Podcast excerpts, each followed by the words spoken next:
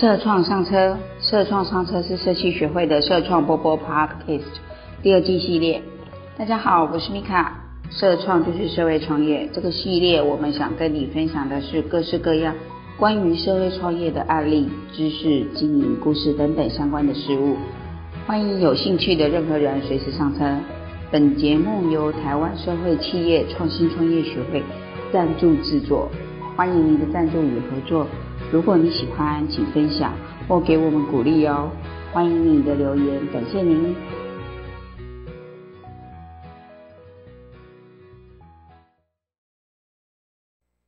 大家好 ，Kick 100社会创新实践家自2013年开始举办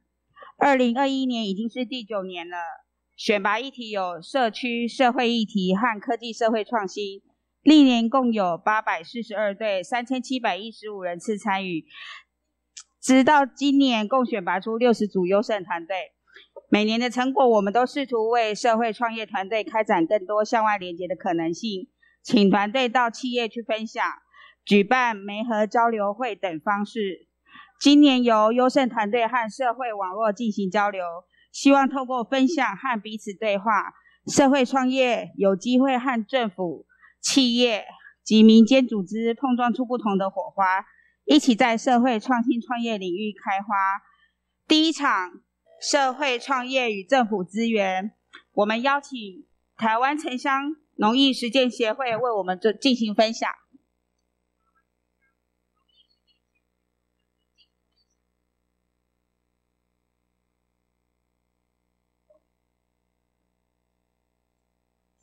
Test。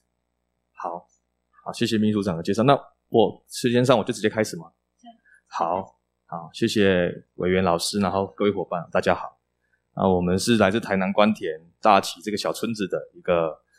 实践团队哦。那我们的协会是台湾城乡艺农实践协会啊，我是分享者建瑞。那其实我们在今年之前其实很少参与竞赛型的比赛，就是老老实实的在地方干活。然后今年真的很幸运，也很荣幸能够获得这个 TIC 100的一个社会永续奖的肯定，非常感谢。好，那我就接下来跟大家分享我们在这个地方我今年在这边驻村是第10年，当然从学生时代到社会创业的一个身份，然后跟大家分享。我的题目是春市游戏小岛的创生行动，艺农我们自诩是艺农在地方实践的230。好，那我们所在的位置是在台南市关联区的大崎里，相邻乌山头水库还有台南艺术大学，是一个不到500人的一个小山村，但是它离这个国道3号非常的近，有这个关田系统跟乌山头交流道，所以它的交通还算是非常便利，城乡关系也算是很紧密。那如果我们从我们回看一下历史，过去在1920年代之前，在我们这里乌山头水库在以前是没有蓄水的。那先民呢，大崎村的村民以前住在这几个旧聚落，现在都被水淹没了，然后迁入到大崎，所以今年是这个建造这个聚落的100年，也是大坝水库的100年。那从现在的空照图来看，这个地方我若从主题来看，可以简单分为有水利人文的一个主题，8大艺术，这个是台南艺术大学，然后还有本村大崎这样的一个有艺文有艺术的一个农文的环境。好，那我们主要的伙伴有2个，一个是我，一个是另外一个是我太太婉慈。那我们都不是在地人，我来自高雄，那婉慈来自淡水。那因缘机会，我们在台南艺术大学念书，参与到隔壁的小村子大崎的一个社造工作，那然后我们就留下来，我在这个小村子来创业。好，那有一种角色呢，我们也对我们自己的角色重新的定位，重新的整理再出发。那我们自诩自己是艺农在地，我们大崎夏天种芒果，冬天种柳丁。那到农人那我们觉得我们从事艺术设计，投入在地，那我们叫艺农在地方种艺术。好，那在我们的历程大概可以简单分成2个阶段。那当然过去在学生时代也参与过很多关于老屋的修缮，一直到现在视觉的设计、服务设计、社区设计到产品的开发，我们都或多或少去涉及到这些不同的议题，去协助在地。那如果从我们的历程，我们分了2个。那学生时期我们主要协助社区募款100万，包含到设计到现在的经营，哦，建造一个老屋改造的一个图书空间，给在地孩子阅读学习。那在创业阶段，我们成立了2个品牌，建立我们的营运的一个商业的模式。哦，那当然在今年很荣幸获得哦 TIC 100的肯定，还有另外一个是建筑原野奖，哦，关于社区文化景观的一个营造的一个奖项。那大崎跟很多典型农村一样，甚至是更加的严峻，就是人口老化、外流、环境颓败的问题。那也就引申了2跟3的这样的一个情况，就产业单一，它也因为没有去善用在地的环境特质资源，它就多在1、2级产业，哦，所以工作机会跟形态相对比较少。好，那所以青年留乡返乡的机会就比较低。好，那这样的村子，那我们在思考，那我们推我们的所学，我们可以在地做些什么事情？我们想到，我们可不可以在地方种好玩的艺术？那也就进一步引申了，我们说村是游戏小岛，哦，村子可以是一个体验农村学习艺术的人文基地。那我们绘制这张图呢，想要表达是在地的农村的文化生活的样态节奏，再结合一点我们的创意，这个地方应该可以是一个宜居的、有趣好玩的一个所在。啊，这边都是乱码。这个这基本上是我可以换到我的 PDF 吗？因为这个是重要的资讯。对，我有附件。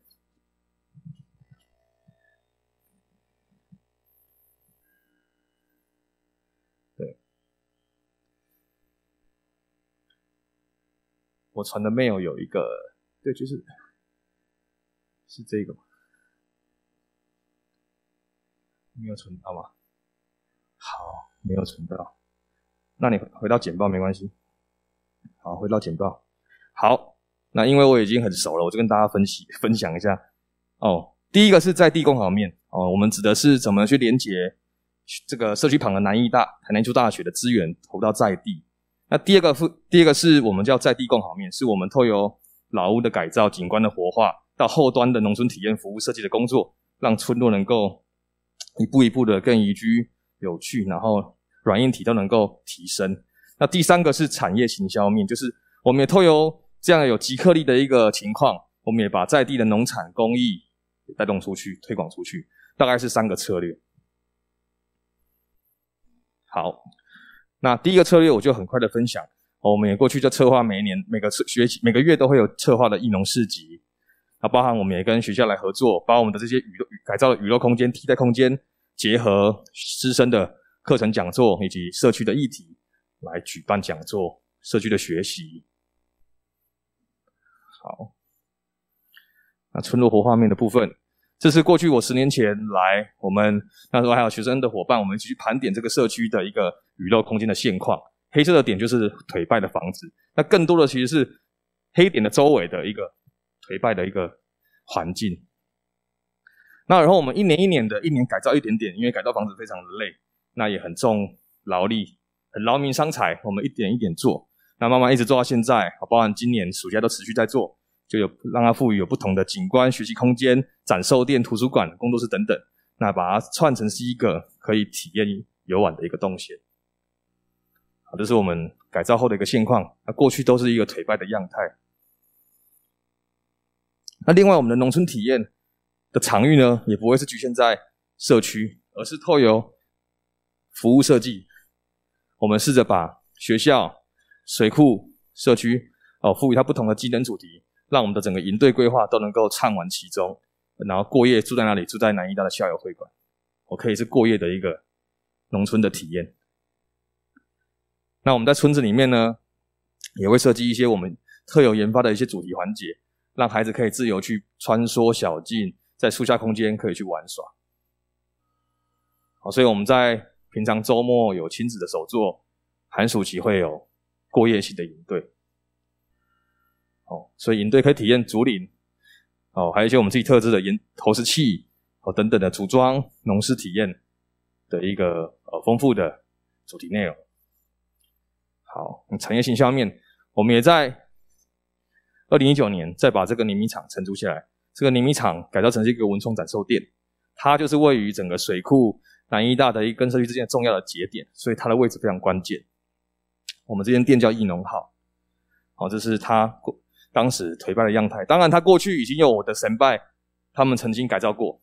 那他们离开之后，我们在好几年之后再接手，我们再把它优化改造一遍，让它变成是可以营运的一个展售的一个空间。当然，这个小店它也合作了很多的农产工艺的品项，有100多样。好，那强调的是说这三件事情它合在一起，大家它的议题各有殊异。那合在一起，我们就可以达到模式关系链、资源协作、价值互补的一个机制。那大概是我们这么微小的团队，我们觉得我们能力所及可以关照在地的一个面向。好，那商业模式其实也非常的简单，就是我们对外两个品牌，创业基地是农村体验服务，艺农号就是展售冰店。那合在一起，把在地的利害关系人结合进来，那我们就可以营造好玩、好拍、好卖、好吃的一个农村体验服务。大概是希望让这件事情能够深化。那我想跟大家分享一个小影片，再麻烦你。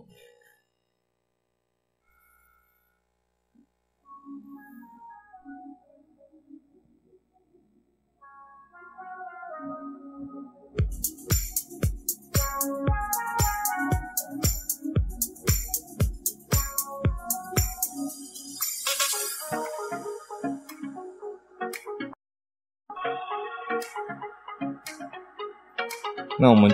现在分享这个主题就是投石器组装车。那我们思考农村农事体验很平凡，没有差异化，所以我们特制了自己设计的舞台大台投石器，让孩子可以去村落找寻零件回来组装，然后从社区像绕境一样推着投石器到学校的大广场来玩，来学习力学原理。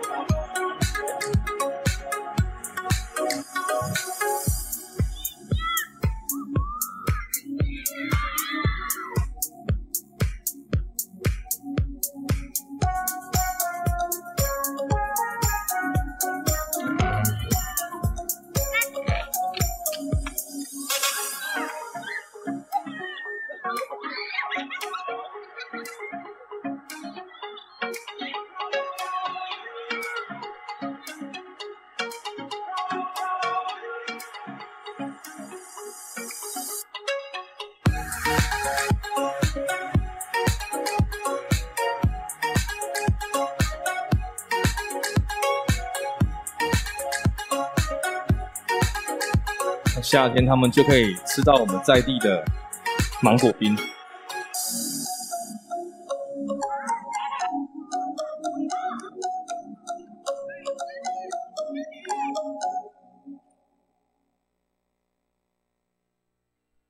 再帮我回到简报，谢谢。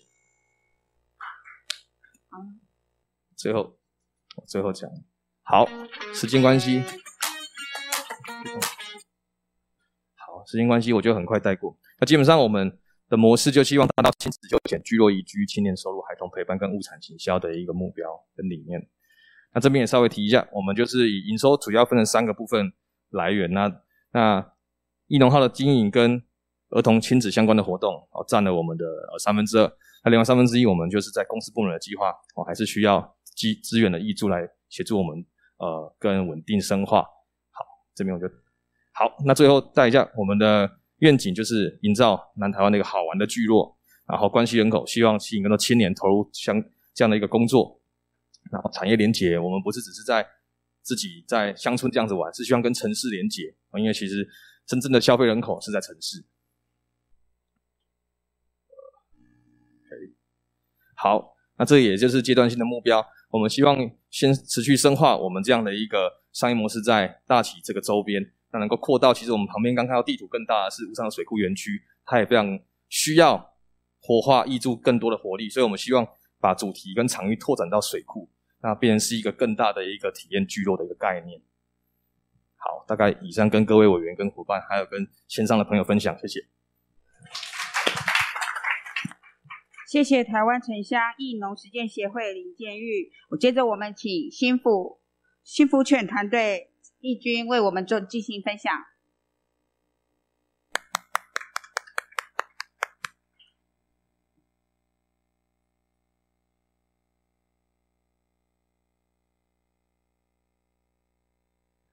Hey, 大家好，我是幸福犬团队的执行长，我叫 Angel 陈奕君，很高兴认识大家。好，那我们在这一开始呢，因为幸福犬这一个它是一个很崭新的一个概念，这样子它不同于台湾我们在做15年16年以上的疗愈犬跟狗医师，就是性质上跟它施作的方式都是不太一样的。那我先让大家了解一下关于这两个小朋友的故事。我们有一个金周刊帮我们拍摄的一个类似像纪录片的一个影片。哦，好，没有声音。证明就是过动症合并对立反抗，他很容易情绪高涨，然后情绪暴怒。之前有一个郑捷的新闻，其实那时候我有点害怕，他会变成那种反社会化人质，很非常明显的，我很担心。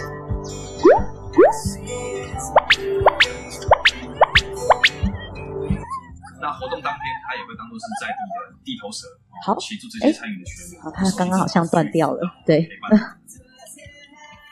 啊、哦，好，那刚刚的影片可以再播放一次吗？谢谢。然后直接可以跳到，其实那时候我有点害怕，他会变成那种反社会化人质，很非常明显的，我很担心。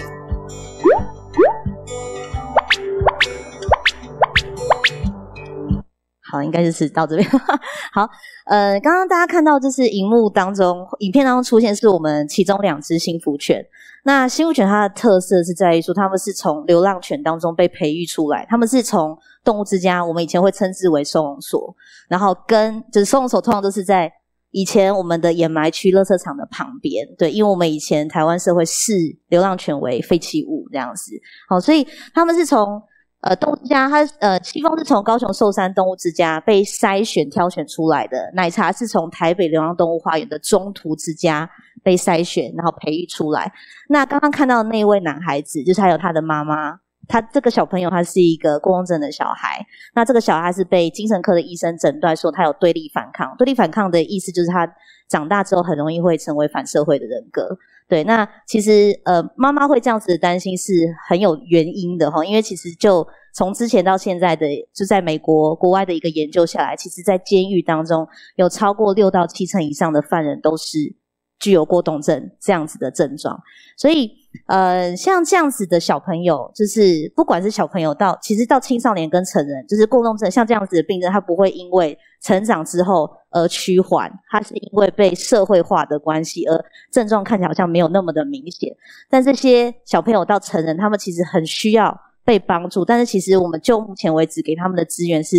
极少的，很少齁，那个资源大多都会是在学校特教班、资源班，或者是在医院当中，就是精神科当中出现这样子。嗯，家小朋友好。那所以其实幸福犬团队呢，我们在做的其实是两件事情，我们是以问题来解决问题，我们希望成为问题跟问题之间的桥梁，去处理掉，就是希望可以帮助流浪动物的议题，然后帮助特殊族群教育资源缺乏的议题。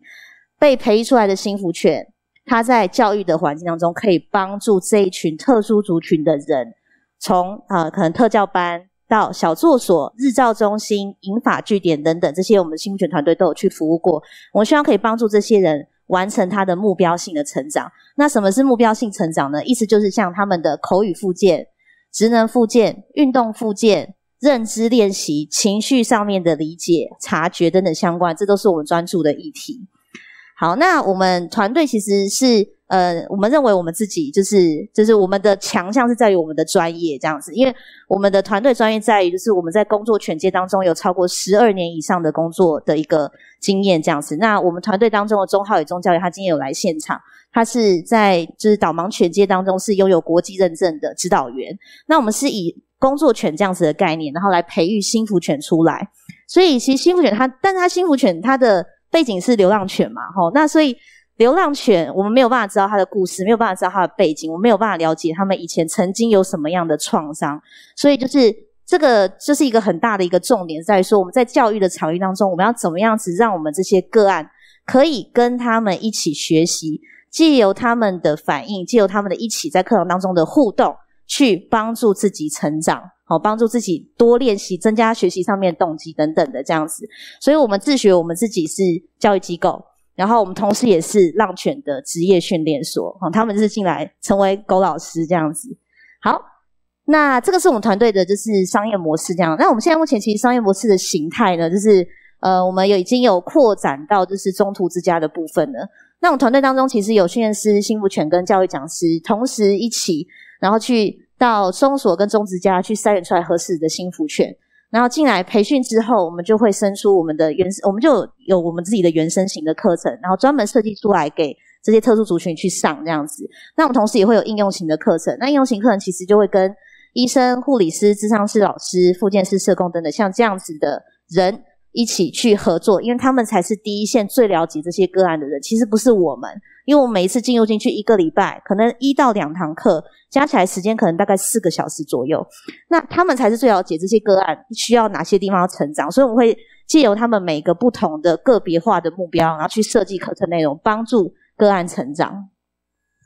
好，所以其实我们现在目前其实我们的关键的这些伙伴啊，就是我们跟就是很多政府单位合作，像譬如说卫生局、教育局啊，卫生局底下就会是康复之家，针对精障者的；教育局底下当然就是特殊族群、资源班等相关的；那还有社会局，社会局底下就是老人科、儿少科、高风险高关怀的青少年等等。那我们同时有跟很多的特殊族群的基金会，像譬如说唐氏症基金会、育成基金会、自闭症权益促进会等等相关的组织一起合作，进去做授课这样子。好，这是我们在做的事情。那我们现在这次，因为我们近期刚好开启一个就是群众募资的计划这样子，我们希望可以将幸福犬互动计划可以推广给更多人，然后让更多人可以帮助我们，可以去同时帮助浪犬，同时帮助特殊族群教育这样子。所以我们进入进去的时候，其实我们现在目前有已经把中途之家囊括进来，我们希望做一件事情，是因为筛选是一件很不易的事情，很不容易，因为我们像我们的七峰那边大约是250只狗左右，我们就挑选那么一只出来，就是整个看过了之后，所以我们期待我们接下来要做的计划，就是我们会跟中途之家的爱爸爱妈跟里面的就是动保员跟他们合作，让他们可以成为评估员，做我们第一步的筛选。第一步他们筛选之后，就是50只里面可能挑了10只出来，我们再培训这10只出来之后呢，可能只有1只能进入当幸福犬，那另外9只也被培育过了，我们就会让它在幸福犬的课程当中出现，让大家可以看到这些狗狗多可爱，增加他们助养的机会这样子。那同时我们也会跟其他像刚刚讲的这些据点合作，同时也会跟我们的供应商一起开放一些产品线，然后就是推广一些好的适合饲主买给自家宠物的一些产品这样子。对，好，那我就继续往后。所以现在目前其实我们已经就是我们现在目前执行到就是已经群众募资计划已经上线这样子，是跟贝壳放大合作这样。那希望这次募资是有机会是可以很顺利的。好，所以说这里面其实有很多不同相关类型的一些计划结合，那我们希望让它可以成为一个完整的产业链。那这个产业链呢，是可以帮助，就是我们最终的目的是还是希望说可以帮助民众翻转对流浪犬的一个污名化、一个印象。我们不是在缩减就是浪犬的数量，而是在翻转这个污名化，让民众可以学习更多相关于犬只的课程。如果可以，就是饲主在养自己的狗狗的时候，如果可以先上课，这是一个很好的事情，他可能就可以阻断后面弃养或者是医疗资源不足，不知道该如何求救等等，到后面可能是严重的社会问题，可能是虐待议题，这样子可以阻绝这样子的情况发生。那同时我们也可以帮助这些特殊族群，他们可以有另外一个新的教育方法进去到教育场域当中，帮助这些第一线的社工、特教老师、咨商师等等相关的，可以帮助他们有一个很棒的一个小伙伴陪伴他们一起学习。所以我们现在目前就是我们前期都在做很多就是宣导性的课程这样子，然后包含示范性课程内容。那接下来其实已经要进入到我们的机构幸福犬的一个计划了。那计划就是我们服务到很多机构，他们很期待它是一个可以长期持续影响的一个过程这样子，所以他们很期待机构当中如果有一只像幸福犬这样子的存在的话，这个会对他们个人会有可能5年、7年甚至10年以上的效益，而且这一只狗狗它就有一个永远的家，对两边来说都会是一件很好的事情。好，所以这个是我们就是然后这是我们团队的成员这样子，对，都他们都很棒这样子非常有爱，因为我们团队的成员就是要不能只爱狗，就是人也要爱，我们才会就是培育出来会爱人的幸福犬。好，那对，所以我们团队现在就是从之前到现在就是我们进入到很多就是政府富裕基地啊，然后跟创新相关的一些计划当中这样子。那其实我们团队被帮助很多的忙这样子。那这次 TIC 100就是很开心有获得社会贡献奖。那我们也是觉得很开心，希望大家可以多有机会可以借由幸福权可以关注到更多针对就是流浪犬、针对特殊族群教育的这个议题。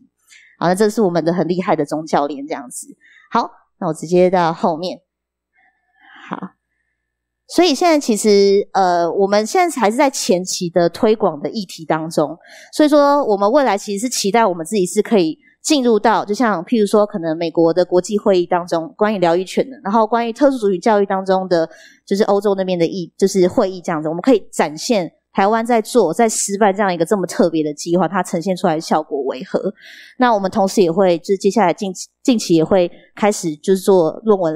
类的撰写这样子，然后去撰写这些改变跟进步。那未来我们就希望可以长远计划是希望可以引进更多特殊的工作犬，台湾现在目前没有的，譬如说癫痫侦测犬、中风侦测犬，就是他即将要中风的前5天他就会跟你说了，所以这时候这5天后你就是尽可能避开开车、操作大型机具或者是跑步这种危险的情势发生这样子。还有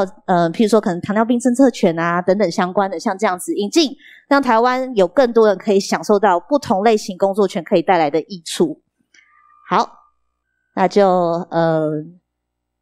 所以我们在这是 SDGs 的话，其实是我们在做的其实是目标3跟目标10。对，那我们希望就是可以持续的就是继续做就是联合国永续发展目标，我们持续可以朝向这个方面去前进这样子。嗯，好，太好了。好，那我们团队就是因为拥有一个很少见的一个就是专业技术的一个优势这样子，那这个优势就是我们钟浩宇钟教练其实是他本人这样子。这个国际认证在台湾是一个不到4位的一个国际认证，就是一个很特别的认证这样子。那我们真的很希望说可以解决台湾在地问题，因为台湾在地流浪犬这个议题真的很严重。那这个数量已经是13万以上，已经超乎想象了。加上前阵子因为很棒的利益良善的一个临安乐死的议题，而导致就是其实我们周边的整个政策还没有完整的就是建立起来，所以导致其实流浪犬现在是一个很严重的问题。所以我们真的很希望说真的可以在台湾解决流浪犬问题，解决就是特殊族群教育的这个议题这样子，然后希望可以帮助更多的特殊族群的人。好，那就我就报告到这边结束，很谢谢大家，谢谢幸福犬团队。接着我们请经济部中小企业处社会创新计划 KPMG 侯经理为我们进行分享。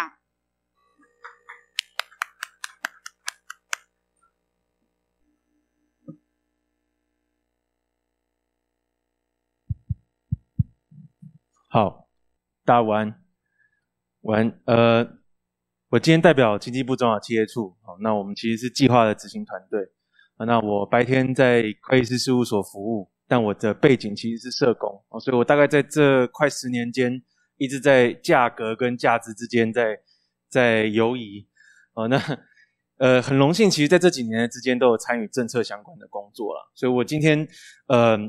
代替中企处这边来跟大家分享一下，不只有中企处就是目前整个行政院在社会创新行动方案上的一些想法。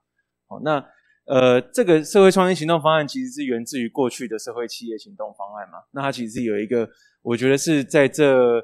10年间是有一个很好的串接。那过往我们知道在社会企业行动方案它探究的是创业家本身怎么样从0到1，那社会创新行动方案其实在想象的是从0到1之后怎么从1再到100，怎么从市场进入的角度，怎么从生态系的合作网络去做相关的设计。所以其实在整个政策设计的规划上，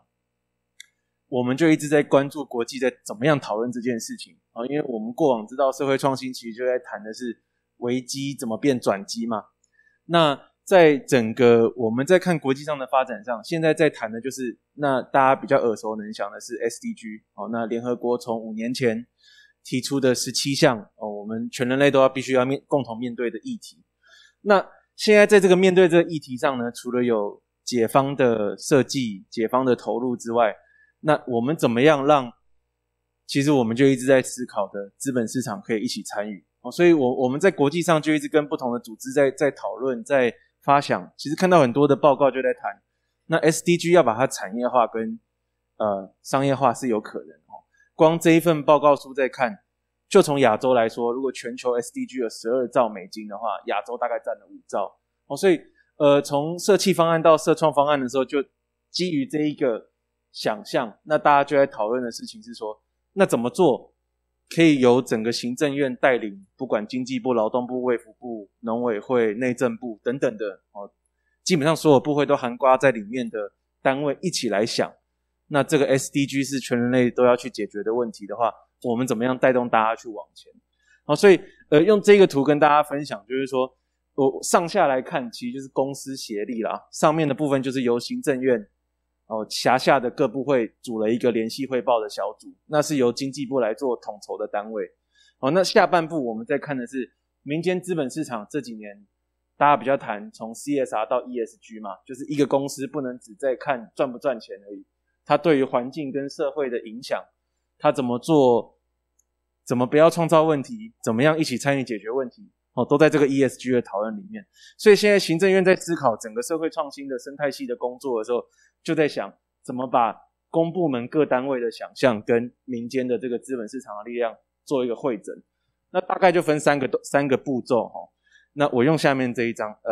张好了。它大概第一个就是奠基在过去的辅导资源上，从台北、桃园各县市开始有各地的社创中心去做投入第一线的辅导跟培力的工作，那结合民间的伙伴，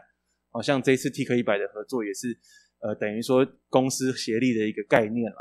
那这样子维持这一个基本盘之后，第二个策略是什么？就是我刚刚在讲的，那市场面怎么开拓。所以在 SDG 12的部分有在谈责任消费跟生产。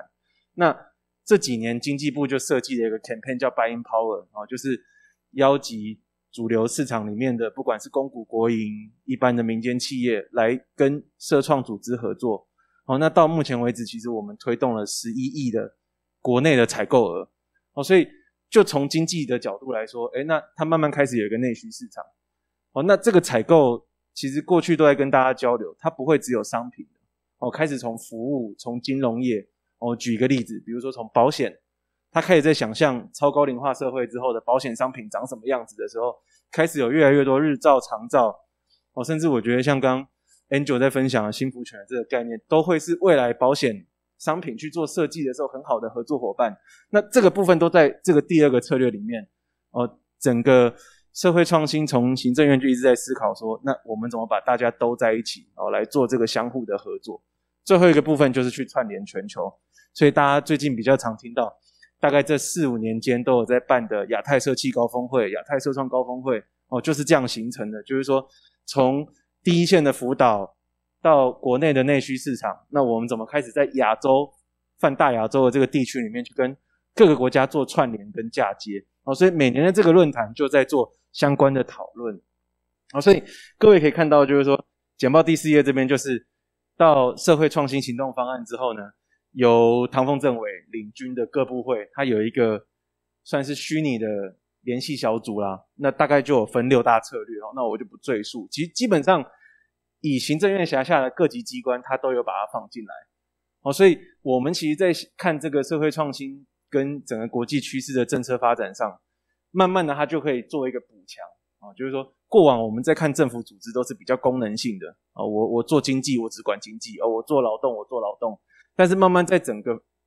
政府在做，不管在做相关的新的策略规划上，它开始有这样子横向协调的平台。我们未来看待的是一个社会议题、一个环境议题，我怎么从经济的角度出发，我怎么从劳动的社会的角度、各个单位的角度去出发，一起去解决，再把民间的资源汇整进来。所以大概是在这3个架构上，我下面快速的跟大家分享一下。所以第一步就是，其实在座的组织都有上去登记啦，就是说，在这一个社会创新平台上，那有一个登录的资料库，那大家可以去做登记。所以，像有时候很多伙伴都会问说，那我相关的资源去哪里使用？基本上你登记在这一个平台上之后呢，你都可以从线上的窗口去找到不管是辅导的咨询啊、税务啊、会计咨询等等都可以做转介。那你也可以当然到实体的据点去。那以台湾目前来说大概是735间左右的组织登记啦。那叫社会创新组织之后呢，它就打开了一个想象，是它不会只局限在公司。所以这里面有合作社、有基金会、有协会、有地方的单位、公司、商行、合作社、工作室都有等等的。那其实涵盖的说 SDG 的议题，那我不赘述。所以其实在以台北这个仁爱路三段的社创中心里面，就大大小小相关的活动，那不只有实体的进驻，那也有虚拟的进驻，相关的课程等等的。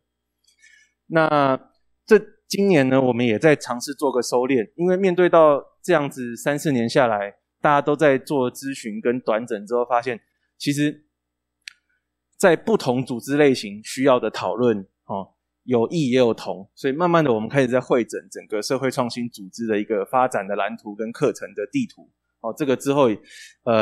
等日后真的正式公告之后也可以再跟大家分享。好，那再来就是我在谈的刚刚那个，前面都是做辅导，那整个市场端的这个部分，我们就从Buying Power 这个角度着手，把公司部门带进来。所以这11亿的采购额里面看到一个很明确的内需市场。那大家如果有兴趣的话，可以到社创平台的网站上，我们有做了一个4年的整个内需市场的观测报告，相关的数据都在上面。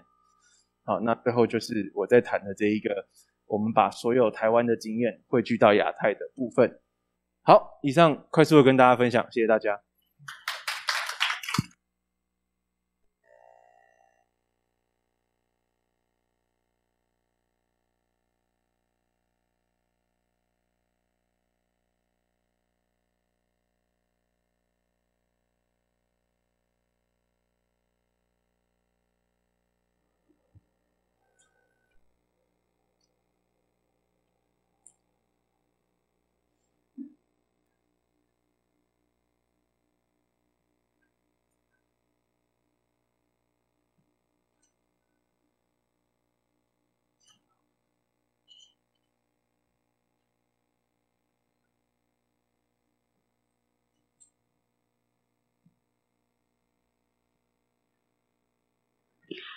好，接着我们邀请台湾经济研究院3所林嘉靖副所长为我们分享。好，那刚刚其实谢谢嘉凯，他把整个我们的这个国家在推动这个社会创新创业的这件事情，整个大型方案介绍得很清楚。那在这里我再利用一点点时间，主要是介绍台经院在这整个生态系里面扮演的角色，还有我们的服务。其实我们的角色就是我们执行政府计划，然后把这个政府计划所提供的资源呢，把它推广到这个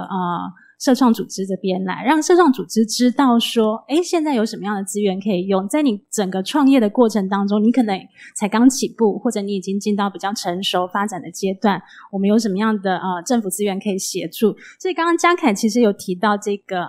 社创平台，那这个社创平台目前就是由我们台经院在经营的，所以这个社创平台它最大的目的其实就是最大化的去收集这所有公部门、私部门所有的协助创业这个社会创新创业的资源，那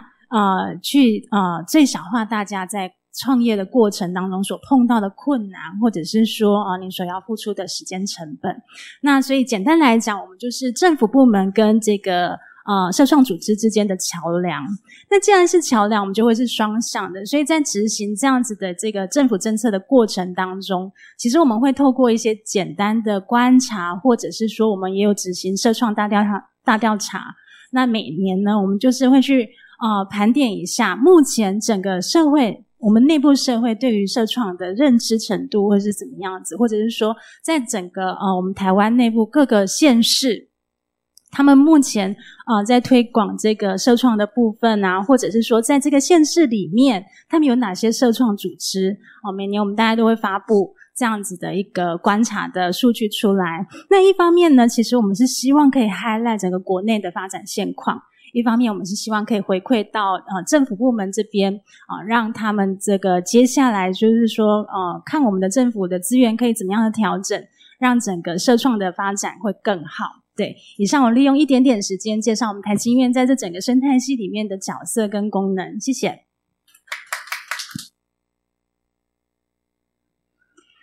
第一场是我们邀请到台湾城乡艺农实践协会、新福犬团队、台湾经济研究院三所及经济部中小企业处社会创新计划来进行对谈。那我们就邀请林嘉靖副所长开始今天的对话。好的，谢谢，谢谢，谢谢。那我们刚刚其实听到两个团队非常精彩的介绍哦，从他们想要推广的理念到他们的服务或者是产品都非常的清楚。那我这边大概就是跟新福犬团队请教几个问题。第一个就是我看起来就是在培育一个狗老师的过程当中，我想这是筛选甚至训练设计课程这过程当中应该都有它的困难跟你们所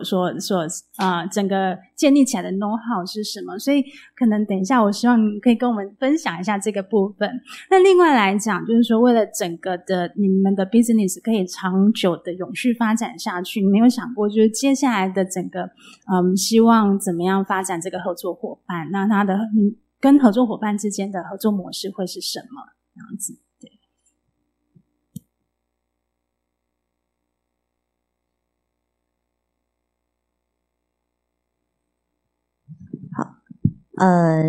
谢谢那个林嘉靖副处长的提问，这样子。培育新福犬的这个过程真的是一件不容易的事情，这样子。那以工作犬的领域当中来说，其实工作犬当中的筛选还有包含培育整个的过程是可能是需要2-3年以上的时间，那而且还可能要经过血统上面的筛选，国外的进口引进，避免血缘太相近这样子。对，那新福犬它我们在做的就是这个前端，希望将就是流浪犬这个就是这个问题这个议题，然后是可以让它进入到教育场域当中。那其实光是前面这个推动这样子的理念跟宣导，其实我们就花了一段时间在做这个努力，这样让大家了解到说其实大家不需要那么担心，就是流浪犬就是以前被污名化的一些状况，就是可能觉得说狗狗就是会咬人啊，狗狗就是会对我吠叫，流浪犬就是台湾土狗这样子，犬子就是护主特别的地域性强这样子。那这样子狗狗真的适合吗？就是适合跟我们的这些个案或者这些小朋友们相处吗？他们真的很适合，只要我们用正确的方式跟他们相处。所以其实在一路这样推动下来，我们在做的这个整个商业模式的情况，我们先从一开始的宣导，再来做课程当中的引进跟推入，让确保说就是跟我们合作的伙伴，就是像譬如说可能卫生局啊、教育局等等这样相关的伙伴、民间组织，了解到说这样子的课程示范是非常的安全，而且可以帮助非常多的个案是可以完成他们目标的成长。加上了解就是在内跟狗狗正确的相处，我在外跟家犬，然后跟外面的流浪，甚至是流浪犬，它也会是安全的相处的方式，而不会导致说就是因为太害怕太紧张，然后就会有一些危险情况发生这样子。对，所以其实在这里面当中，其实我们目前觉得整个环节当中最困难的部分是在于刚刚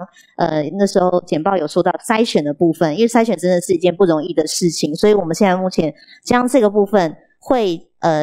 大概会有 50% 会移交给就是中途之家。我们未来也是会希望跟动保处跟农委会做合作，那也许我们在第一线挑选出来之后，我们就可以再做培训，帮忙这一小群的流浪犬可以更顺利被收养，那我们也可以挑选到适合我们的新福犬。再来就是第二个部分，因为像这样子类型的工作犬、辅助犬相关的关于大众交通工具，他们在搭乘当中其实跟法规就会有相关，那这个是一件很重要的事情。那如果接下来我们进来了，会有自闭症辅助犬，会有像这样类型的辅助犬，它是需要PTSD 创伤后症候群的辅助犬，它是需要跟在它服务的人的身边，所以当坐公车、可能坐捷运、坐飞机等等相关的，我们现在目前像这样相关的法规目前制定的还没有到那么的全面这样子，所以其实这是我们目前觉得碰到比较困难的部分，但是我们也会持续的推动这样子。那关于就是刚刚第二个问题，就是我们现在目前其实合作伙伴有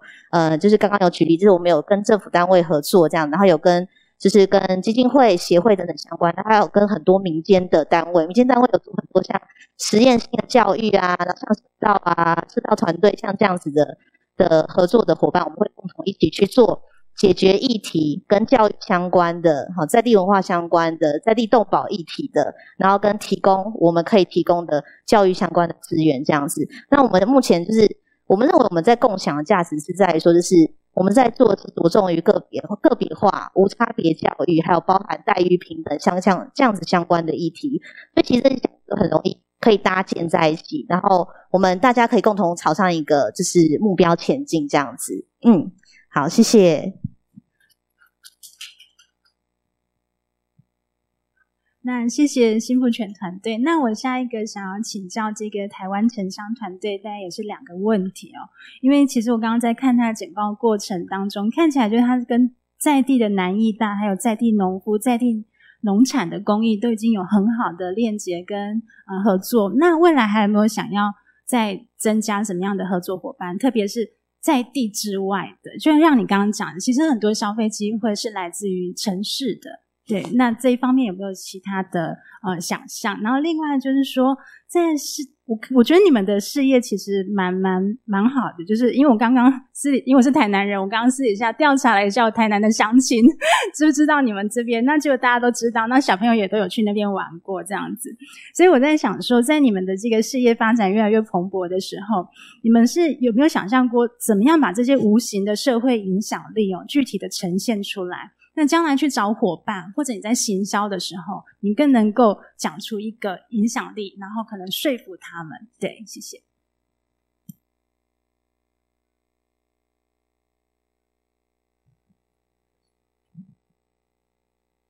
好，谢谢副所长的提问。那我就针对这两个问题，我来试着回应看看啊。那我觉得我们的重要合作伙伴在我们的事业发展阶段，其实我觉得一个是对内，一个是对外。那我其实想要先补充对内，其实刚刚提到我们其实跟在地的小农，或是一些工艺家，或者是台南艺术大学。但其实有一个更重要的，其实是乌山头水库园区，它其实刚刚如果大家还有印象，在空照图当中，它其实是一个很大的一个范围，就在我们的村落旁边。那其实我们在从学生时代到留乡这几年，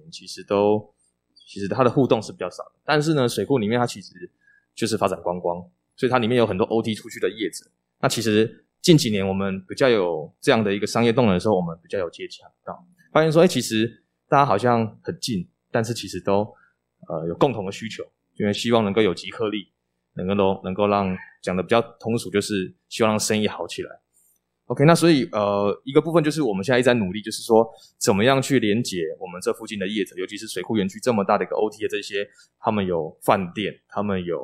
甚至有搭船的服务，有很多游乐相关的一个服务行为。那其实这个是很有趣啊，它的破口就只是在一个吊桥上而已。这个吊桥如果只要能够连通了，这里的石柱有构型，在这不到15分钟的脚踏车可以骑乘的范围，它就连起来了。所以我们一直在做这部分的努力，这是对内。那对外，其实我们自己的设定是在亲子相关的这样的一个农村体验服务，所以我们的 TA 是这样的一个设定。那其实我们这几年就开始跟很多 To B 的就除了散客亲子的伙伴之外，其实很多 To B 像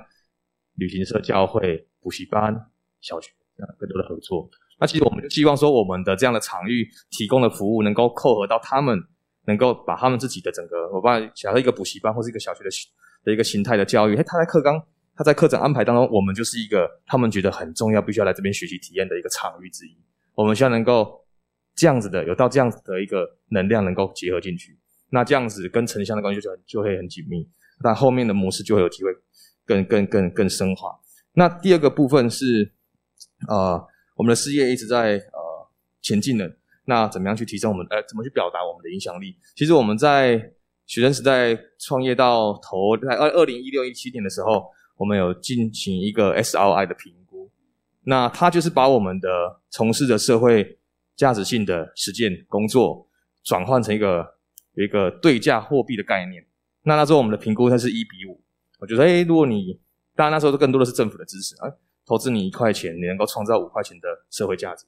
那他就比如说，我也补充刚刚简报没有提到的，像刚刚讲的我们的营队活动的设计主题怎么来的，其实它就是我们从研发阶段，我们就跟在地的孩子一起互动，然后一直到研发过程的互相的激荡，一直到上架之后，外地的孩子来参与的时候，在地孩子因为他过去已经有经验了，他熟稔这个主题，熟稔这个地方，我们让他当小主角，跟着哥哥姐姐一起带活动。那这个无形当中的陪伴，我们不认为我们在陪伴他们，但是这个行为自然产生。那他们给我们的反馈也很大，因为我们知道我们的设计主题是要给孩子的，所以这些孩子的身体感和我们的所见所闻就很重要，所以这个陪伴不会有压力，它是很自然的，这是我们一直强调的。那所以我另外一个补充，像艺农号这间店，它周末的店员我们就让这些孩子来当小店员。诶，你是孩子，你外地的我们还不让你来担任了，就是因为你是在地的孩子，然后我们喜欢你，我们陪伴你，所以我们愿意让你 来做中学，让你来体验当小店长，当小店员的服务。好，那所以这件事情我们觉得这个影响力的推广对话，它其实很看方法。那刚刚讲的 SRI 它可比较像是对公部门或是私部门，它如果在这里做投资做投入的时候，它希望可能更能够具体的可以从这种货币对等价的关系来理解。那其实像我们跟消费者，一般的消费者你谈这个就很生硬，所以我们更多是描述跟你实际来体验，我们让你看到我们怎么做，大概会有这样的一个差异，这样子。OK， 谢谢。回应副所长的问题。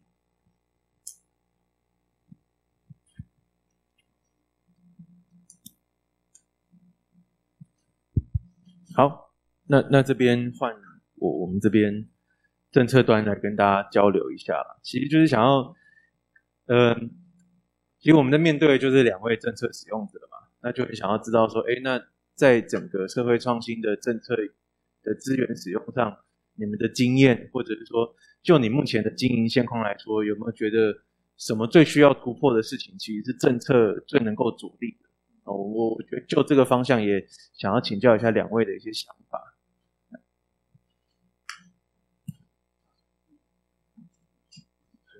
Test，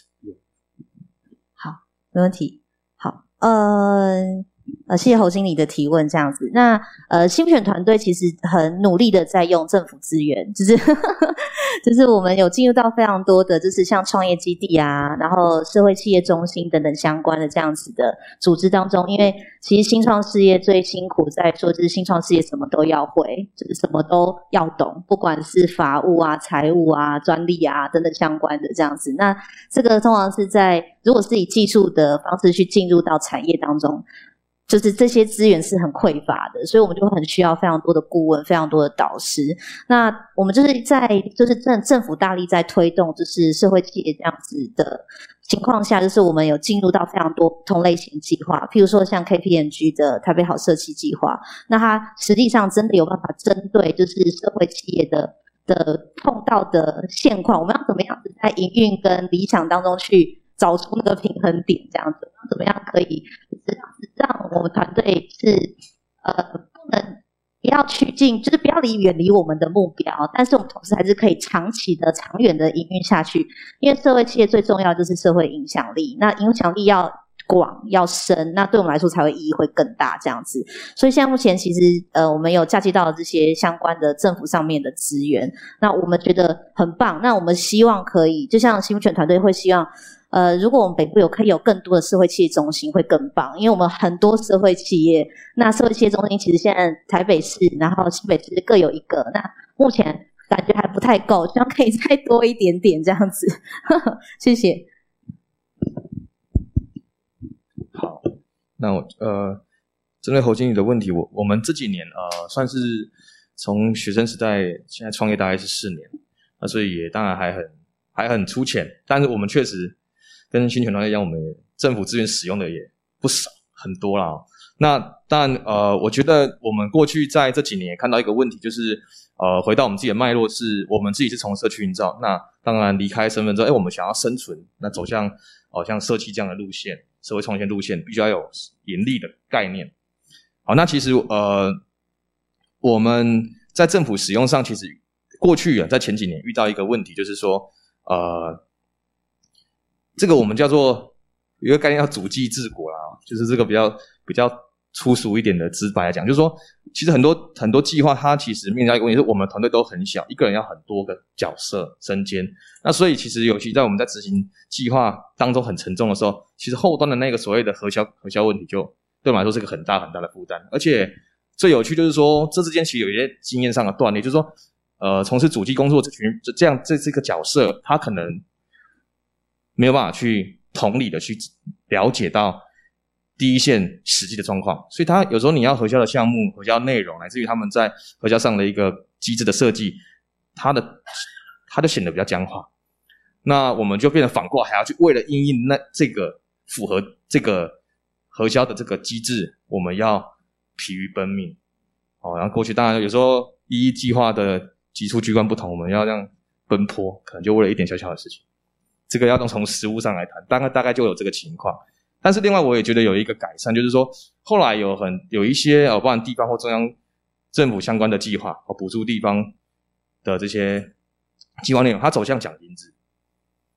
那就是你就论成果嘛，你的成果、你的内容设计、你的执行情况，那在核销这一端它能够松绑，那用一个奖金的概念。然后我觉得这个就是慢慢有在进步，当然我发现也不是很多都愿意松绑了，但不愿意松绑的我也觉得说，像在不管各个议题我不太清楚，但是在我们地方第一线的议题，真的他的工作是面对的问题是很立体跟复杂的。那我觉得在行政上就尽可能的能够同理的给予一些放宽跟信任。那我觉得对于我们提案的意愿，就是我们的精力就是放在把它执行好，这样子。那这是我们过去很实务的一个情况，这样子。对，我经理。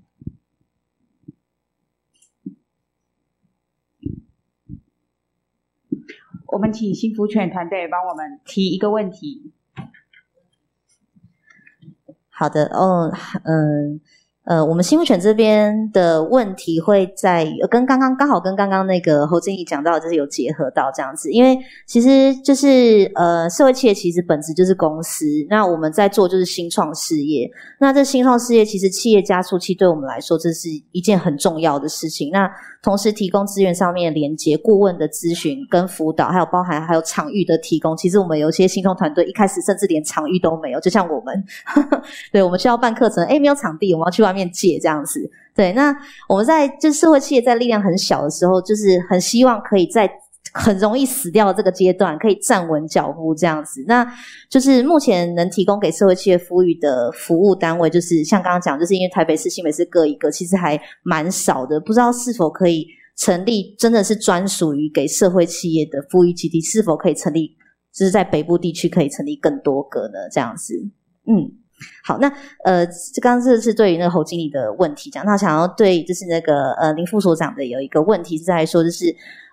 其实我们社会创新创业其实也很需要异业的结合，然后很需要不同的专业、不同资源可以进来，然后一起可以往同样的目标前进这样子。那但是因为社会企业常常忙于就是做产品跟做服务，还有忙于核销，就是忙于撰写计划，其实这些真的都是对第一线在做的人员是很大的负担。那我们在就是我们没有那么多资源去做连结，有时候甚至没有那么多资源去做行销跟宣传，我们很多都是在做口碑，就是口碑对社会企业来说还蛮重要这样。那就是希望说我们真的很期待说政府可以多促进，可以举办相关于对社会企业跟民间力量交流的场域，像譬如说可能展示会啊、交流会啊、社会企业展啊，像这样子亚太社会企业展，如果可以多给我们机会可以曝光，有这样子的环境跟场域可以去让我们彼此之间互相交流。其实我们常常都是在这样子的场域下交流之后，然后发现有些地方是可以合作的，有些地方可以做连结，我们场域可能很适合让他们展示相关于就是其他的商品等等。那就是很希望有像这样子的场域可以让我们可以多多的曝光，然后可以结合民间的力量。谢谢。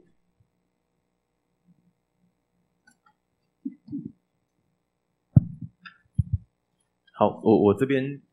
就是顺着义军的问题快速分享一下我的想法。那毕竟我们是计划执行单位啦，那就是说我觉得到目前为止的观察应该是这样，就是说像台北然后新北，那你看可是台北其实除了有产发局的社企计划，新北也是经发局嘛，那可是行政院的计划它其实也是坐落在台北。那应该说从整个政策办公室的角度来思考的话，其实在思考的方向是说政府去投入这种孵育的计划跟基地，它其实会有一个，我觉得它其实比较像是一个示范的效果。就是说因为毕竟民间其实有非常非常多的育成机构或者是加速器等等，所以像在我们在自己在政策办公室执行的这几年的经验当中，也一直在跟民间去连接。所以像在台北市的话，我就知道像 Impact Hub 他们是从伦敦开始，全世界各个国家都有的一个社会创新为主题的加速跟进驻空间，那其实相关的政策就会有很多跟他们连接的地方。所以我不能代表政策做直接的回答说接下来会不会有更多的基地，但是我觉得就我们目前在操作上是这样，就是我那个叫所谓的 PPP 啊，就是 Public and Private Partnership， 就是说我们怎么样在这个过程中是把大家串在一起。因为其实在整个相关新创或社会创新的政策发展的过程中，那中介机构它也会需要有它的一起的参与，所以我们也一直在拿捏那个过程，所以倒不会说政策会一直去大举的去增加新的空间，但是我觉得如果后续有需要的话，我可以再把一些民间的名单啊，不管是实体或虚拟的，其实这几年下来都有很广泛的合作伙伴啊。我大概先回应到这边。那我就刚刚的提问，不过我可以补充一点哦。现在其实在那个青年在地创育方，他在各个县市都有，他们就是有点像是在这个在地在这个这个城市里面，他的一个创业的网络，那你可以在那里找到可能你需要的资源，对，所以那个名单也在这个圆梦网上面，就是中小企业处的圆梦网上面都可以找得到，这是一个补充。那另外一个您这边的提问是说，其实在创业的过程当中，其实没有那么多的心力可以再去做行销啊，或者是交流啊等等之类的。那我大概有几个层次啊，就是说不管是社创中心啊，或者是说线上，其实活动跟课程很多，那我会鼓励多参加这个，因为我在新创这边看到就是说，你去参加这些课程或活动，你认识的旁边的人，也许他就可以带一些资源或者他的人脉让你认识。然后另外一个是来授课的老师，他本身可能是业师，他可能本来就是一个创业家，所以他可以带给你一些经验传承上面的。然后还有就是其实我会蛮鼓励就是说像参加像 TIC 100这样的活动，因为在这个活动过程当中其实它有两个目的第一个就是说我们可以选出标杆团队，第二个就是说像这样的交流会它就是一个经验传承，然后背后我知道 TIC 100后面它其实还是会去串接到企业 CSR 这边的串接，所以这对于你们开拓市场或者说曝光其实是非常的有利的，对，这是我这边的回应，谢谢。好，那我这边也有两个问题问副署长跟侯经理。那我先问侯经理的部分，就是刚刚您的简报也有提到了，那只是说也进一步可能还有线上的伙伴，我们这些青年伙伴，就是关于像我们这样地方的青年团队，小小的那它适合如果在经济部中小企业处有哪一些资源是我们可以去申请的，那它的一些就是它的一些要求限制是什么这样子。好，那第二个是问林副所长，那就是说团队像我们这些年轻人，他可能选择没有在主流的都市的那样的一个环境跟系统当中工作，反而选择落脚在地方来从事他的事业，那他未必是要寻求组织不断扩张，他可能希望是一种可以兼具到他的生存跟生活，然后所以他可能是一个很小的组织，可能3到5人，像我们就是这样子。那我们很未必希望是一直不断的扩张人力，因为人事管理是一个很大的风险跟负担，那更多的其实是一种弹性协作，就是现在很流行的概念叫斜杠青年这样。但是斜杠青年如果我们也没有仔细去想它的供需之间的关系，它可能会是一个假议题，所以到底如何产生协作，当然它在不同的情境会有不同的脉络跟样态那就看看有没有类似的经验，那我们也一直在寻求这样的一种方式。但我们知道其实像现在已经市面上就是说现在社会当中，像我们的我就举例我们那边社区的像小农，他在产技之外他会是一个泥作师傅他其实就已经在产生协作行为了。那就回到像我们这样的一个青年的角度，那有没有类似的案例这样子？对，以上的提问，谢谢。好，谢谢。我大概从两个层次回应，就像刚刚林副总提的，有一个青年创育方，他其实就是在各地跟在地的中介团队合作，所以我其实觉得你们就相对很适合，就是说你在社区里面，你也在经营整个不管是邻里的关系，甚至你有可能会开始接触到在地的准备要孵化的这种青年团队。那创育方的用意就是这样，就是跟经济部中小企业处合作，在地他可能有一些计划，那去支持你去做在地团队的培养。哦，所以这个可以上网去看，它的条件大概就是你是立案的公司或者是法人，哦，基本上这个都可以做参与。那如果换另外一个角度，就是说在地方单独的创业团队的话，其实可以参考另外一个，就是我们所谓的 SBTR，哦，就是也呼应国发会从地方创生元年之后，经济部这边有一个这样子的一个计划，就是说如果你是在地方推动的青年创业，哦，它有两种申请的路径，一种是你是单独的一个计划申请，另外一种是联合型的，哦，就是说我在地方可能我连接3到5家在地的团队伙伴，那我们来申请这个 SBTR。 那这个 SBTR 的目的就是很 focus 在城乡跟地方创生相关的议题的推动上，哦，所以我觉得这个会是从你刚刚的简报啊分享，我觉得这两个会是你可以考虑去探索的资源，哦，因为他在这个城乡创生的想象里面的时候，他本来就是追求的是你在地性跟永续性的展现，哦，所以我觉得也呼应你刚刚讲的，他不一定是要追求规模最大化，但是就是说那个宜居跟适合的规模跟想象是什么，那就很适合去参与跟论述这样。好，那接下来就是由我来回应刚刚提问哦。那刚刚那个问题大概我们把它中整一下，就是希望能够在这个人力规模有控制之下持续的发展事业。那我这边大概有一个案例，就是我想大家这2年都有听到一个社创企业叫做奉茶行动，哦，它大概在2019年成立，到目前为止2年半。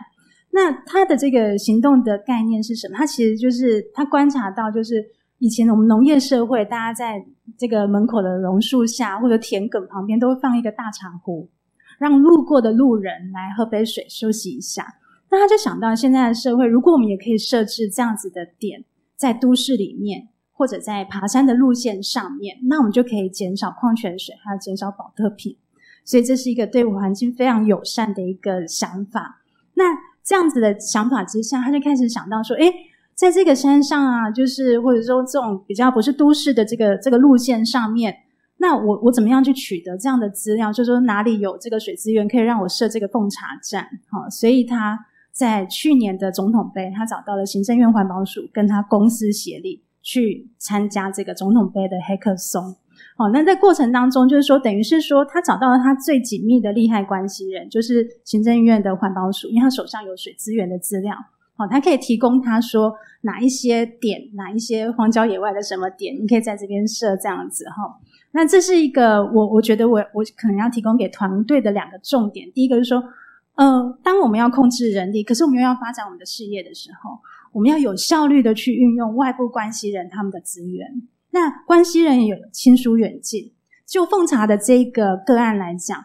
环保署是可能是最大的一个重要的关系人，他手上又有这些很丰富的政府资料。那环保署他也想要呼应政府这几年在倡议的 Open Data， 他手上有资料，他也希望民间团体可以利用他的资料来做一些对社会有贡献的事情，所以他们在这个价值上面其实是 match 在一起的。然后又透过了这个总统杯的 Hackathon， 所以让他其实在这2年蛮红的，对，我想大家都知道，对，所以其实我觉得这是两个关键，对，找到一个最重要的关系人，那你们一起共同可能去参加一个竞赛或者是怎么样，对，把这个东西做出来，对，谢谢。好，谢谢今天的语谈人与团队，那我们第1场次就在这边结束，谢谢大家。